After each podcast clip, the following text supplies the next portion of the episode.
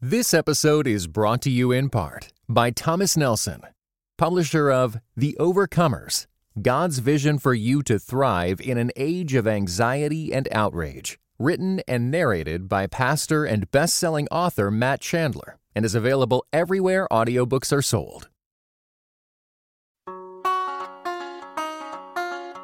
Hello, this is Russell Moore. You're listening to my podcast, and this is a Cross and the Jukebox episode. We examine uh, music and culture and religion and roots through the grid of country music and some other forms of musical expression from time to time as well. I'm reading uh, right now uh, Stephen King's new uh, set of uh, novellas uh, called uh, If It Bleeds. And the first story, the first uh, novella in that is called Mr. Harrigan's Phone. And it's about this uh, kid who uh, starts working in the afternoon for an elderly man, and he's helping him to uh, maintain his, his plants in his house and taking him to church and so forth. And there's a line early on in the novella that talks about him at church, and it says this quote, Back then, he only used one cane which he leaned on when he rose to sing hymns that I suppose I'll remember until the day I die. And that verse of the old rugged cross about water and blood flowing from Jesus' wounded side will always give me chills, just like the last verse of Stand By Your Man when Tammy Wynette goes all out. Now, I laughed. I chuckled when I read that because I thought, yeah, I mean, there, there's such a distinctive uh, voice that Tammy Wynette has, and there's such pathos in the way that she sings that song. So I thought that this was just illustrative of uh, of the emotional power of some of those hymns. What I didn't know is that Tammy Wynette is going to end up being a key character in this uh, story. So, spoiler alert if you're planning to read the story, I'm not going to give you all of the spoilers, but there are going to be some things that might spoil the story for you if you plan to read it later. Here's the gist of the of the story is that this kid had uh, uh, the the elderly man would buy him lottery tickets for his birthday and things like that, and he ended up uh, winning a little bit uh, off of one and he ended up uh, buying the old man an iPhone, which the old man didn't think he would want, but then ended up using. And he really liked country music, so he would watch a bunch of George Jones YouTube videos and and that sort of thing. But his ringtone was Tammy Wynette singing "Stand by Your Man." And so when this old man died, uh, the kid goes, he's got a lot of gratitude uh, for the old man. The old man left him a lot of money to go to college with. And so he went up to the casket and put the old man's iPhone in his pocket. Uh, and he's buried with this iPhone in his pocket. And he says this uh, Stephen King writes this quote, It was a creepy thing to do, especially. Um, he goes back, you know, and, and, and later he calls the number. So this that's what you need to know. He calls that number because he wants to hear the um, the voicemail voice and to sort of connect with him. But he says this quote: "It was a creepy thing to do, especially at two in the morning, and it was morbid. I knew that, but I also knew that if I did it, I could get back to sleep." So I called and I broke out in goose flesh when I realized the simple truth of cell phone technology. Somewhere under the ground in Elm Cemetery, in a dead man's pocket, Tammy Wynette was singing two lines of Stand By Your Man. Later in the story, he goes to the graveyard. And Stephen King writes this quote I went to my contacts and called him. Then I lowered my phone and I put the side of my face down on the newly replaced sod, listening for Tammy Wynette. I thought I heard her too, but it must have been my imagination it would have had to have been. Uh, it, would have had to have come up through his coat, through the lid of the coffin, and up through six feet of ground. But I thought I did. No, check that. I was sure I did. Mr. Harrigan's bone singing Stand By Your Man down there in his grave. Now, I think that the reason that this works. You know, Stephen King knows how to get the reactions that he's looking for in terms of the way that he uses words. And I think that I don't think that just any song or artist would have worked for this story to give the same kind of a creepy vibe. I, don't, I just don't think that Kitty Wells, It Wasn't God Who Made Honky Tonk Angels would work. Uh, as as well. I don't even think, despite the midnight uh, language, I don't think that Patsy Cline uh, walking after midnight or crazy uh, would work. I think Tammy Wynette, Stand By Your Man, works here because of the emotion uh, behind the song, but also because it's it's a sad song with what at first glance appears to be happy lyrics. So the the song is about standing by your man, about about love that is lasting. But if you actually pay attention to what she's saying, it's not a happy song. And I, I think that's intentional. So, uh, Ken Burns and Dayton Duncan, in uh, their country music uh, documentary and book, which I have an interview with them on Signposts. Check that out and, and listen to it because we talk about the whole range of things. But uh, they have a quote in that documentary that's one of my favorites by Jeannie Seely, uh, talking about Tammy Wynette and Loretta Lynn. And she says this quote, one amusing thing to me about Tammy and Loretta, she said, is that Tammy's songs were always about standing by your man and treating your man right, being there for him, and yet she divorced several times. Loretta was always threatening in her songs. Don't come home a drinking, don't do this or I'll do that. And she always stayed with her man. So I kind of thought they almost wrote each other's songs. And you know, as eh, I had never ever thought about it until that was on the documentary, and I thought, you know, that's exactly right. But the Tammy Wynette song "Stand by Your Man" that we're going to talk about today has taken on a life of its own. Now, Tammy Wynette one of the most gifted singers of the 20th century. She uh, grew up very poor in my home state of Mississippi, and she wrote uh, songs that uh, all, for the most part, tended to have this sad uh, edge to them. So if you think of uh, Apartment Number Nine or uh, the song that she does, D I V O R C E, which maybe we'll talk about uh, sometime on the Cross and Jukebox, uh, which is, if you've never heard this, it's about the way that you spell out words in front of a, a small child that you don't want the child to hear. And so instead of talking about uh, birthday presents or Christmas uh, presents that you don't want the kid to know about, she's spelling out D I V O R C E. My D I V O R C E became final today. Um, and so it, it really looks at the wreckage and the pain that comes with the breakup of a relationship. But none of the songs that she did ever had the sort of cultural resonance outside of her fan base and, ongoingly through the years, the way that Stand By Your Man has. So the, the lyrics, this is written by Billy Sherrill and Tammy Wynette. And the lyrics go uh, this this way. Sometimes it's hard to be a woman, giving all your love to just one man. You'll have bad times, and he'll have good times, doing things that you don't understand. But if you love him, you'll forgive him, even though he's hard to understand. And if you love him, oh, be proud of him, because after all, he's just a man. Stand by your man, give him two arms to cling to, and something warm to come to when nights are cold and lonely. Stand by your man and show the world you love him. Keep giving all the love you can. Stand by your man. That line, keep giving all the love you can, also shows up in that Stephen King story, which I won't uh, I won't spoil that for you. Uh, but it, it, shows up later on.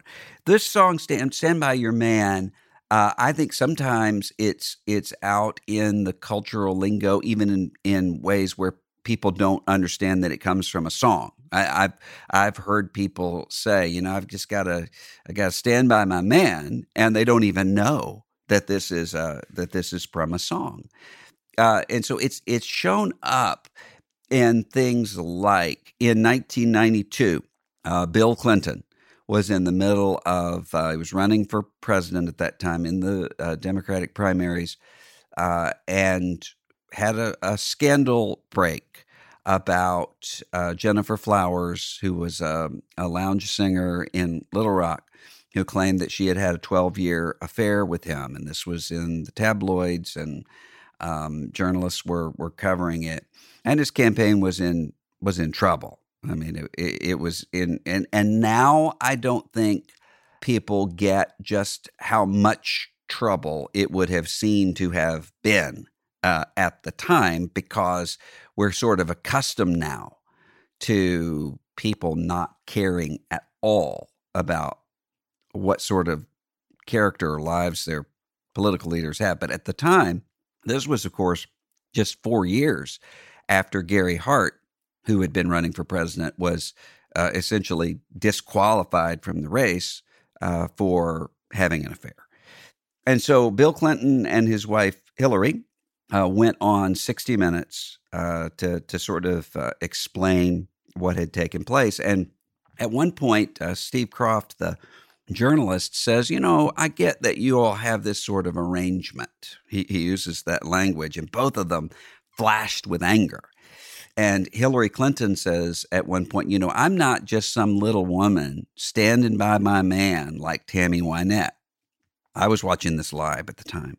And I remember I was um, really young, but really politically interested. And when she said, I'm not some little woman standing by my man like Tammy Wynette, and she did it with this sort of fake Southern accent at the time. So it sounded, I, I remember wincing because I thought, I didn't think about Tammy Wynette. I just thought that just sounds so condescending, you know, whether she intended it or not. I'm not saying she intended it that way, but it, it sounded that way. Well, Tammy Wynette certainly took it personally. Uh, and so in the press, uh, there was this back and forth with Tammy Wynette. And, and in uh, one of the best biographies of Tammy Wynette that I'll refer to later on, it talks about how uh, Hillary Clinton tried to call her and apologize. Tammy Wynette wouldn't take the call, and it took the actor Burt Reynolds getting involved to sort of get them together and get this uh, resolved. So stand by your man. I mean, it's it's in the middle of uh, the election of a president of the United States. It's also it's been uh, listed as one of the 100 best uh, country music songs by Billboard and various other uh, places. But you have to remember when this song is coming along. You you have a women's movement that is emerging in the country and there's not a lot of certainty as to which direction that uh, feminist movement is going to go because there's a, a, strain of it that's in continuity with the suffragettes and, and others uh, in American life that's saying we need to have equality, we need to have uh, fairness. Uh, they're not trying to destroy marriage or male female relationships or those distinctions. It's not what they're about. They're just saying, let's treat women like human beings. And then there's another strain of it that was more radical that would uh, say things along the lines of um, a woman needs a man like a fish needs a bicycle or the sort of quips that uh, say Cher the uh, singer would make when asked, "Do you believe in the institution of marriage?" And she would say, "Yeah, but who wants to live in an institution?" I mean, there there was there was a little bit of ambiguity as to which direction that was going to go. So in the middle of that, here comes "Stand by Your Man," and Tammy Wynette's biographer, in uh, writing about this, says that, and, and I'll link to this uh, biography, Tammy Wynette, uh, Country Queen he says that a lot of this has to do with her Mississippi Baptist upbringing. And so uh, he quotes this quote, and the Baptist creed that a wife is to submit herself to the servant leadership of her husband was not one that Wynette quarreled with, at least on the surface. I was taught the old true South, she said. Daddy made all the decisions. A man's word was law. And that's what bothers me so much when people make fun of Stand By Your Man. That's all I knew. Now, there's a lot in there. Um, uh, first of all, there's the assumption that that's what the Baptist creed is, is that uh, the man makes all the decisions and his word is law. But there's also this sense of that's what bothers me when people make fun of Stand By Your Man. They're, they're, the implication here is they're making fun of her and they're making fun of her background. That's what, what makes her angry. So I mean, you almost hear intimations here of sort of the, the controversy that erupted when Hillary Clinton later on, much, much later on in 2016, talked about the basket of deplorables. If you just listen to that in context, you can get what it is she was trying to say. What she was trying to say is, I'm not putting everybody uh, that's uh, that that's part of this this other movement uh, into a. I'm not writing them off. Uh, there, there's a, an entire group of them that can be persuaded to come along with us. But the way she worded it sounded like she was saying there's a group of people that are so irredeemable that they're just they're just worth writing off. And a lot of people took that as you're looking down on me, you're condescending to me. Tammy Wynette had that reaction to uh, what it is that uh, the, the sort of making fun of Stand By Your Man. So Billy Sherrill wrote most of, from everything we can see, most of this song and based it off of Benny King's song Stand By Me. Now, one of the things that I found really uh, fascinating, and I kind of laughed out loud as I was rereading the other day, preparing for this, uh, this biography uh, by uh, Jimmy McDonough, Tammy Wynette, tragic country queen, uh, talking about Billy Sherrill. It says that Sherrill, quote, did not attend church because he could not find one that teaches a literal enough interpretation of the scriptures. And end quote. I laughed because you disobey a biblical command. The Bible commands you to do not forsake the assembling of yourselves together because you can't find a church that's literal enough for you. So you disobey the literal command of Scripture because a church isn't literal enough. That might be really similar to the view of marriage that you see showing up in Stand By Your Man and some of these songs. Uh, so, this biographer, uh, Jimmy McDonough, uh, talks about when Wynette is listening to the, the lyrics are being given to her by Billy Sherrill and she says that that he asked her, "Do you like this? Do you like Stand by Your Man?" And she said, "quote Yeah, I do. With the old-fashioned Southern Baptist upbringing that I've got, I like that idea." So she uh, thought that the lyrics of this song lined up with that that Southern Baptist uh, understanding of men and women and of marriage, and we'll get to later on whether it does. But that's that was her understanding. Now, this caused, er, remember, Tammy Wynette's in a relationship at this time with George Jones. And one of the things that um, will forever be the case that despite their divorces and uh, their divorce from each other and so forth, Tammy Wynette and George Jones are always linked together in the public mind. As we talked about, we talked about He Stopped Loving Her Today. When people hear that song, they think of Tammy Wynette uh, even though he didn't write the song. Uh, it, it's not really about her, but it feels like it's about her because it's coming from him. There's a little diner uh, that I uh, stop into that I really like in Oxford, Mississippi. When I go through Oxford, that's got a painting on the wall, George Jones and Tammy Wynette uh, up there, just like they're they're frozen together in this artistic uh, rendering. So they're, they're thought of together, and they were together at the time. And according to McDonough, this caused some tension in the relationship. Um, the song did. And George Jones didn't like it. And he said that the song sounded didn't sound country enough. It sounded too pop to, to him, and he just didn't like it. But Tammy thought that this was more about professional jealousy. It, it, wasn't that he thought the song was not good enough. It's that he thought the song was too good. And he would know. I mean, he, he knew how to recognize a hit. Uh, and so there was a sense of maybe she was starting to outshine him. But McDonough, when he's talking about this in the biography, he, he sort of veers off from the history of it to, to say the moral center of this song is to him unclear. He, he's not sure what the actual claim in the song is. Is it that men are dogs? And uh, he says that in his view, the success of the song is due to its vagueness. Now, that's not typically the case. Typically, in terms of storytelling, whether that's lyrical or whether that's uh, in novel writing or or in any other way, particularity is the way that you get to the universality. Um, so think of, uh, for instance, um, me and Bobby McGee from Baton Rouge. You know, the windshield wiper slapping, and that, that particularity uh, helps you to get a feel that that can connect to the person to the to the universal. But in this case, he says he thinks the vagueness was good because it allowed the listener to complete the meaning, shake your head in disgust, or raise our fist in support. It it it, was sort of open. Now, what I do not think this song is about is fidelity.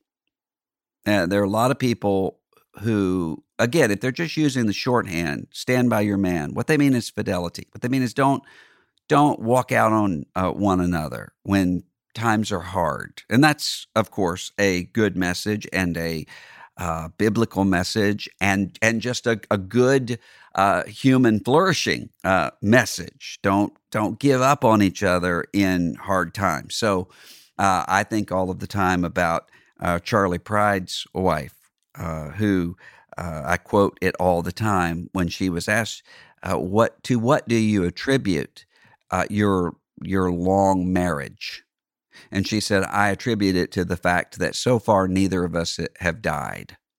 I mean, that's just a great line because she she challenges the assumptions there that divorce is on the table and says, "No, we're we're till death do you part, and we're both still alive, so we're both still married."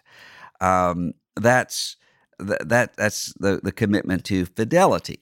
I don't think that that's what this song is about. Uh, I think that fidelity is something that this song evades. And the reason for that is there's a fantastic essay by Wendell Berry called Standing by Words, where he talks about the difference between projection and promise. And he says this quote I come to the difference between projecting the future and making a promise. The projecting of futurologists uses the future as the safest possible context for what is what, whatever is desired. It binds one only to selfish interest, but making a promise binds one to someone else's future. If the promise is serious enough, one is brought to it by love and in awe and fear. Fear, awe, and love bind us to no selfish aims, but to each other. And they enforce a speech more exact, more clarifying, and more binding than any speech that can be used to sell or to advocate some future. For when we promise, in love and awe and fear, there is a certain kind of mobility that we give up. We give up the romanticism of progress that is always shifting its terms to fit its occasions. We are speaking where we stand, and we shall stand afterwards in the presence of what we have said. And he, he talks about later in that same collection of essays that what's necessary is fidelity, standing by one's words, and sincerity, words that can be stood by. Now, this sense of fidelity of uh, not just saying, I think things are going to work out okay with you, therefore I'm going to commit myself to you, but I'm going to give myself to you in the uncertainty of what the future looks like. I'm going to risk my life. Uh, not not risk my life literally, but I'm going to risk my future uh, and my future expectations in terms of, of belonging to you. That's an aspect of fidelity. That's that's one of the reasons why when I'm officiating at weddings, I don't allow couples to write their own vows. Um, there are a lot of reasons for that, but one of those reasons is to say you don't know what it is that you're you're vowing and what you're committing to. That takes uh, the community to know that because uh, you don't know what's ahead of you in terms of are you going to be asked to be with one another in a chemo ward or at your child's grave or um, in an Alzheimer's uh, clinic. I mean, there, there's there's none of these things are open to you at this point. You don't know what they are. You just are committing yourself to whatever future is in front of you. Now, what I see going on in Stand By Your Man is not that. It's not fidelity. It's instead fatalism. And it's an understanding of human nature that is inordinately dark. Now, that's going to surprise you because you, you will say, well, I mean, you, you believe in human sin and you believe in original sin. And, um, and that's, that's true. But Stand By Your Man has this almost animalistic view of men and a fatalistic view of women.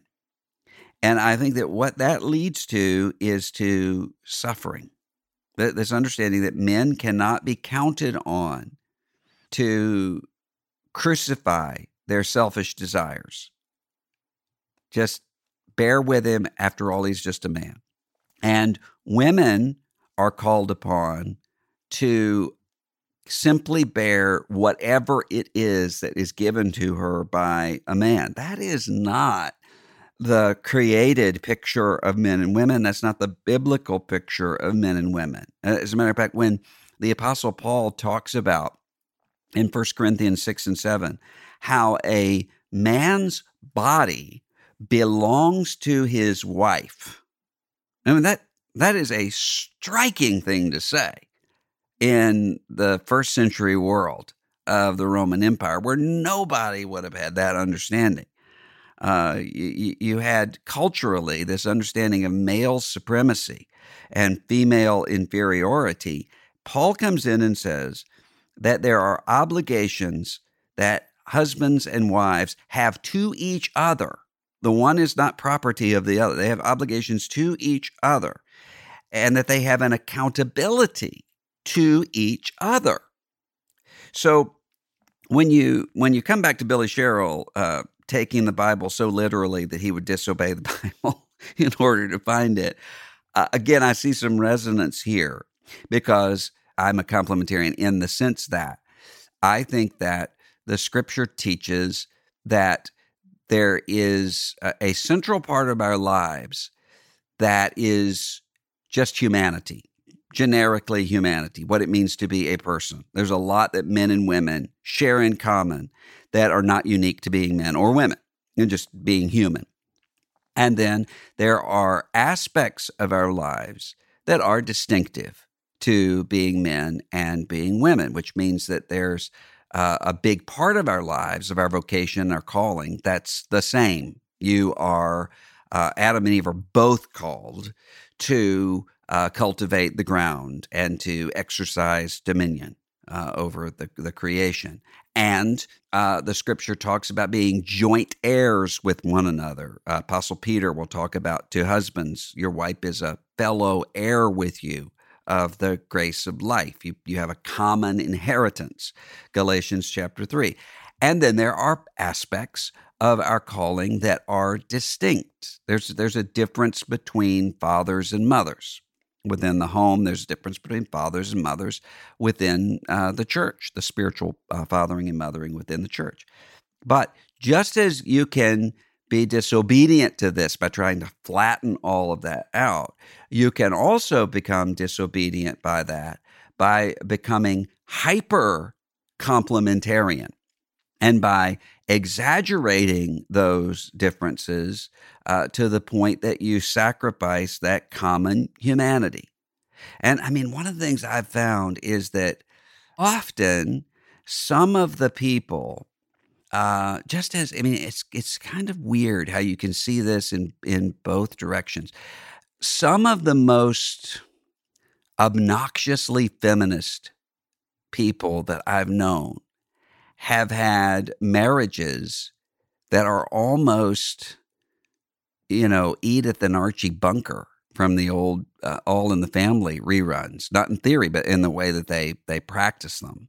And some of these, you know, a lot of these hyper complementarian people uh, for whom everything is about male headship often have the least complementarian marriages that you can possibly imagine.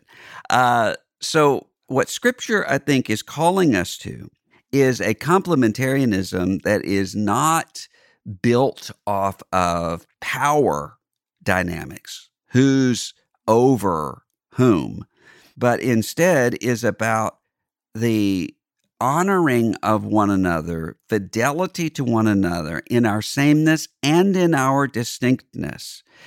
And that means protection. And by protection, when we're talking about this sort of distinctive aspect of a man's calling to be protective, this is not primarily about fighting off bears. You know, this is primarily about getting under control a uh, man's own appetites and desires in a way that is self controlled. So, this imagery that's here of men in Stand By Your Man is not an accurate image. it, it is in terms of the way uh, the way often uh, things are practiced. But this sort of uh, this sort of language, you know, he's going to have good times doing things you don't understand. You just have to understand what it is to be a man. He's just a man. I mean, that's what George W. Bush used to talk about as the soft bigotry of low expectations. When you have this understanding that, well, to be a man means a lack of control over one's impulses is to create a category of maleness that is animalistic, not human. Men and women are both to be governed by a heart and a will and a reason that is captive to the Holy Spirit, an imagination is captive to the Holy Spirit. And so one cannot say, well, I'm not accountable for my sin, including my sins against fidelity in a marriage, because I am a woman or because I am a man. So this sort of language is similar to the the sort of um, the sort of uh, language that will sometimes come up where people will say, "Oh, uh, women are so emotional; they can't uh, control." That's just not true. And if you have this understanding of women, then what you're going to end up doing is having a low expectation of what it is that women can do, which is only going to hurt you, hurt all of us, because you're going to lose the contributions that women can make. And the same thing is true here with men. So there's this sense of this is just the way men are going to be. Uh, and I'm not saying at all that there's anything insincere in the way that Tammy Wynette is reading this, whether the reason that she resonates with this song, it's probably because it certainly seems true to her experience. But her experience uh, was not the ideal. Her experience was part of her suffering. And I, I think that she, uh, what often happens when people have suffered greatly is that they start to believe that that suffering is just normal and that suffering is the way it's always going to be. And so there's this kind of stoic uh, acceptance of the suffering in a way that's not legitimate. She should expect more of a man. And there's also the sense that because this is what men do, there can't be any accountability. I mean, that's if you come back to the difference between Tammy Wynette and Loretta Lynn. Loretta Lynn, she has a very bleak view of the way that men often act, also, but she speaks to that man as somebody who is accountable. Don't come home drinking with loving on your mind. You know, that that that language here, she's saying you have an accountability because you have a choice here in terms of the way that you're going to act, but also because there's a view of uh, permanence. And those of you who have been with me for a while know I believe in marital permanence, that marriage is a one flesh union. And as Jesus says, uh, what God has joined together, let no man put asunder. So you would think that I would like and I do like this song, but uh, you think I would approve of a song that is uh, pointing toward that marital permanence. But that's not what's here. It's not covenant faithfulness and covenant permanence. Instead, it's again fatalism. You're, you're just going to be in this situation. The, the implication is you're going to be in this situation no matter what man you're with, no matter what marriage you're in, this is always going to be the case, so just learn to live with it. And I don't think that's biblically legitimate. As a matter of fact, Christians can disagree about um, what are uh, the uh, almost every Christian would agree. There are some cases where uh, leaving a marriage is called for. There are uh, some cases where divorce is morally legitimate. Almost all Christians would agree to that. Uh, we would have some disagreements as to in what cases would remarriage be allowable after that. I think that the scripture teaches, Jesus teaches that adultery, and, and by that I mean unrepentant adultery, can dissolve a marital covenant and that person would then be free not only to divorce the, the, innocent party but to remarry that marriage is over or, as the Apostle Paul says uh, about uh, an unbelieving spouse who leaves, and by unbelieving, I'm not meaning that you have to read the content of the heart, but uh, eh, the way that Paul talks about church discipline, you treat this person as an unbeliever if they're acting in that way. Ultimately, um, if there's abandonment, and I would uh, I would include abuse as being abandonment because um, just as somebody could leave a home, somebody could make a home unsafe for somebody to be in. That's abandonment. I think that that's a legitimate reason for uh, divorce and for remarriage later to someone else. Now, again, everybody doesn't agree with me on this. This is this is what I think that the scripture teaches. I think what is really clear is the Bible never calls on you to stay in an abusive relationship. Never. Don't listen to anybody who will say to you, and, and there will be people who will say this well, if you stay in an abusive uh, relationship, that's uh, your faithfulness uh, to the marriage covenant and to Christ. False. Or they'll say, well, if you stay in this, you can bring about change in the life of this person. False. It's not how change uh, takes place. It's something that is evil, and it's something that uh, that that is is harmful not just to you, but often to other people as well. So, I don't think that what Tammy Wynette is talking about here is fidelity and bearing with one another as we're we're called to do. I think it's instead again this low low view of what one is worthy of expecting from someone else. I mean, go back to Hillary Clinton.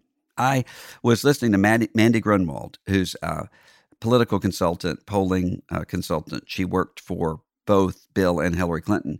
And she was talking in an interview somewhere, I don't even remember where, about being with a um, a focus group uh, of women talking about Hillary Clinton when she was running for president.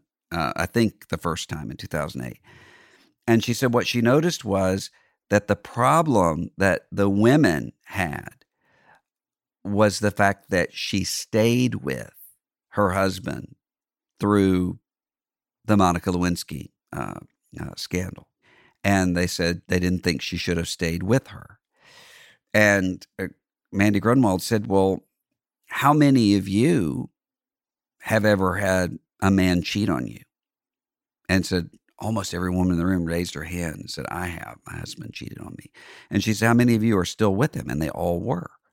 So there was this inconsistency that was that that was there. And the implication was they almost resented their own situation and they wanted somebody to sort of vicariously leave for them in the same way that uh, a lot of times there are people who they're in a job that they don't like but boy, they love to listen to Johnny Paycheck's take this job and shove it because it can give them this fantasy of what it would be like to get up and say, I'm not taking this anymore, and to walk out and slam the door. There's something cathartic and maybe even fun about that.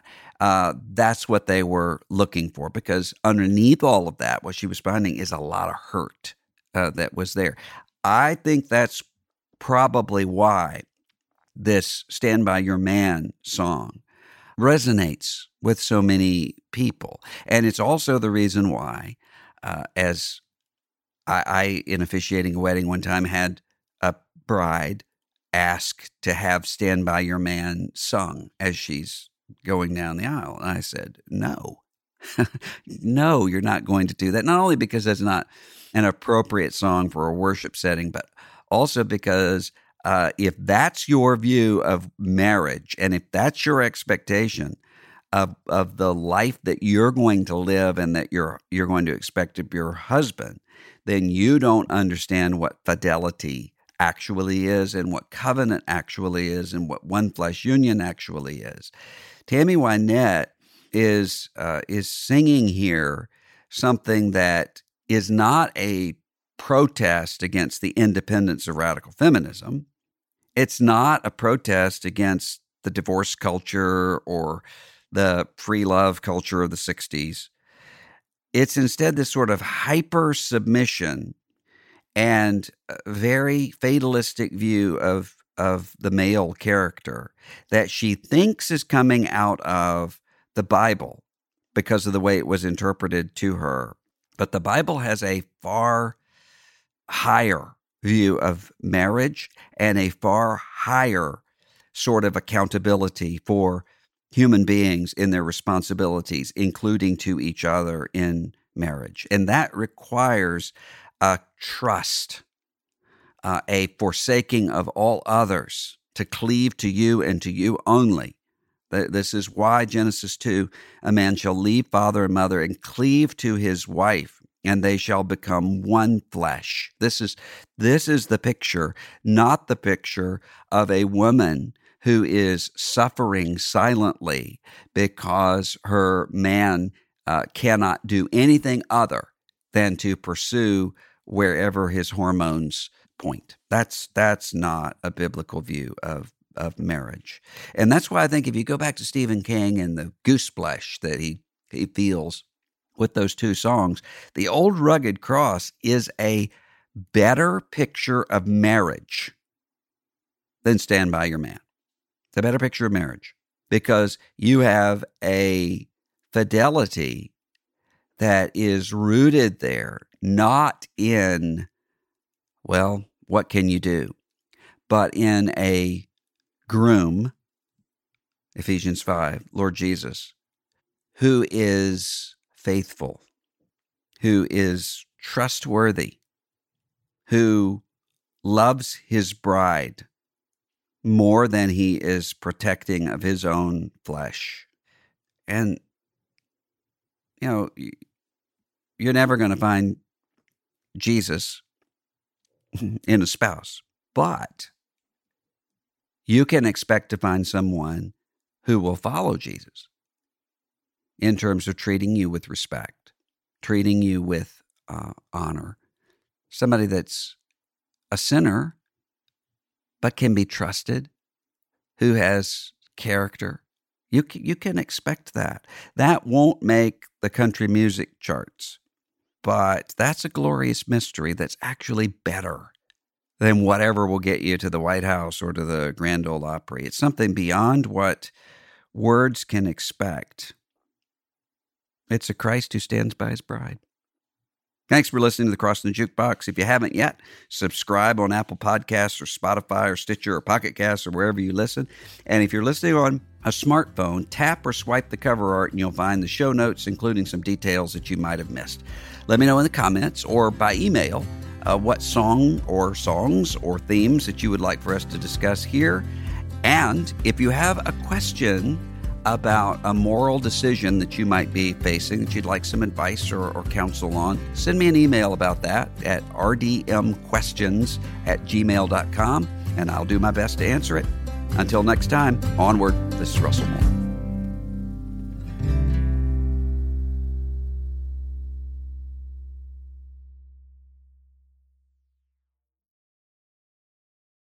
This episode was brought to you in part by the Compelled Podcast, which uses gripping, immersive storytelling to bring Christian testimonies to life. Listen to missionaries, addicts, martyrs, and more who have seen Jesus at work in unbelievable ways. Listen on your podcast app or compelledpodcast.com.